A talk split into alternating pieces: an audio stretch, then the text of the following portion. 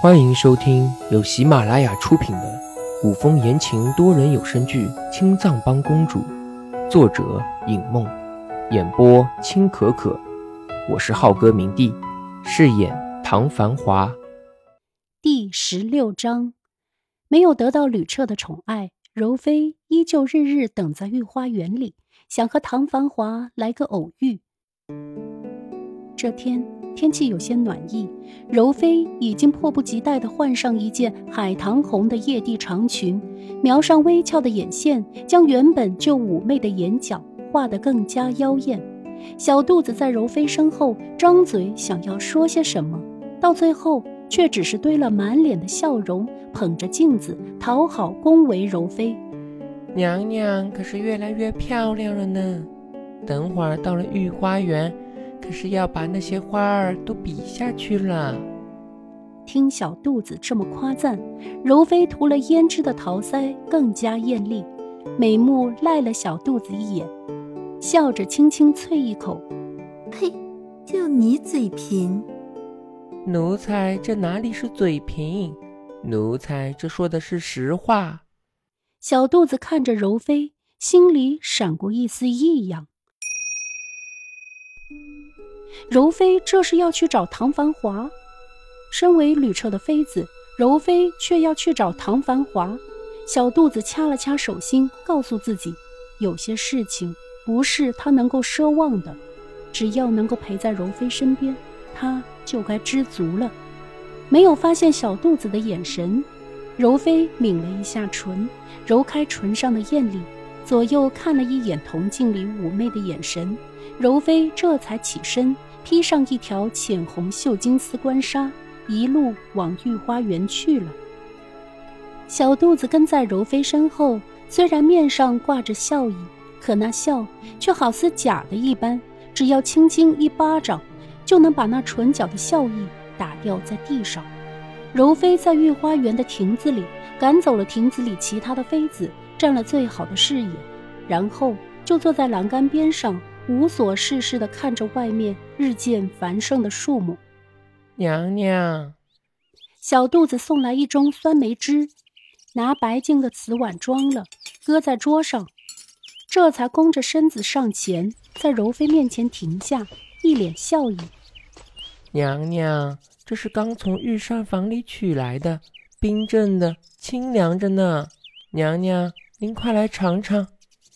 被热风吹了许久，柔妃也确实觉得有些口渴，便依着小肚子的意思，在桌边坐了，捧着小瓷碗小口地喝着，生怕弄没了唇上的红艳。小肚子看着柔妃，眼神愈发的怪异。柔妃在御花园里等了一个上午，好不容易才等到唐繁华从御花园里经过。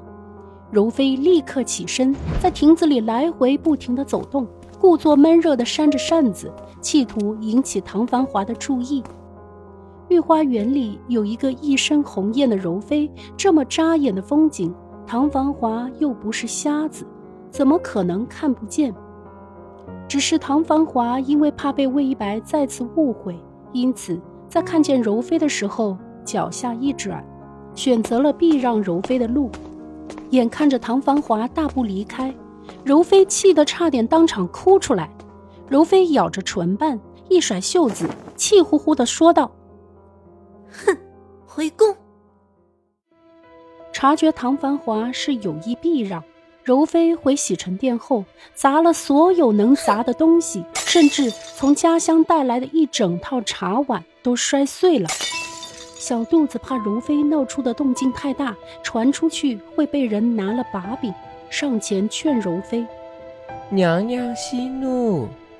柔妃正在气头上，哪里管小肚子是什么人，愤恨的一扭头，美目喷火，娇斥一声：滚！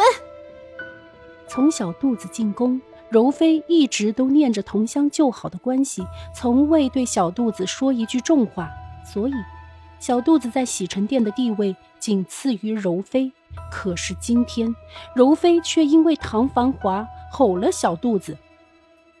洗尘殿里，小肚子沉默了一阵，才哑着声音应了一声：是，奴才告退。小肚子退出柔妃的寝宫，站在门外看着。小肚子知道柔妃是没有等到唐繁华才恼火，因此把这个仇记在唐繁华头上。洗尘殿里的宫女太监全都躲在宫人住的屋子里，背着柔妃和小肚子谈论柔妃为什么生这么大的火。也不知道是谁提起柔妃在寝宫与男人私会的事情，接着有好几个人说都看见过。别是那男人就是齐王殿下吧？齐王殿下那么俊美，要是跟柔妃……话没有说全，大家却都懂。哎，你还真别说，那个和柔妃私会的男人看体型还真像齐王殿下呢。这话一出，几个见过柔妃私会男人的宫人纷纷点头。是啊是啊，听你这么一说还真像。怪不得呢，今天在御花园里，齐王殿下刚走，柔妃就气得回来了，是齐王殿下不理柔妃了吧？此时外面的院门响了，有眼尖的发现是小肚子回来，立刻让人散了，狗腿的上前跟小肚子打听。嘿嘿，杜公公，娘娘这生的这么大的火气，奴才们要注意些什么呀？小肚子看了一眼周围，发现洗尘殿的人除了当值的，其他人都聚在屋里。虽然有些奇怪，却也只以为这些人是怕被柔妃惩罚，才躲进屋里不敢出去，因此也没有放在心上。小肚子扫了个人一眼，训斥道：主子的事情，咱们做奴才的揣度什么？奴才就是奴才，做好自己的事情就行了。御书房里，龙涎香的味道若有似无。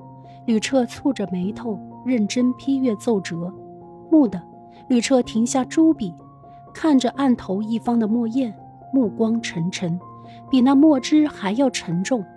最近宫里的流言吕彻不是不知道，但是要说唐繁华与柔妃私通，吕彻却难以相信。门外太监总管进来禀报：皇上，柔妃娘娘来了。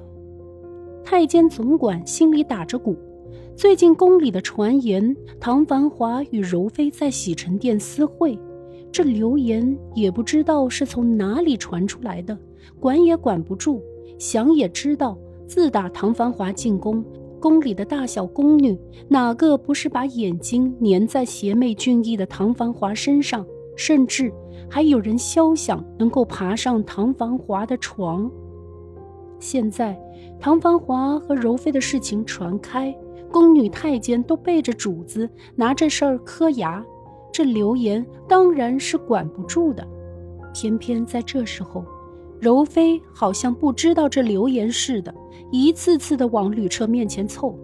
吕彻英挺的剑眉一挑：不见。太监总管躬身应道：是。等等。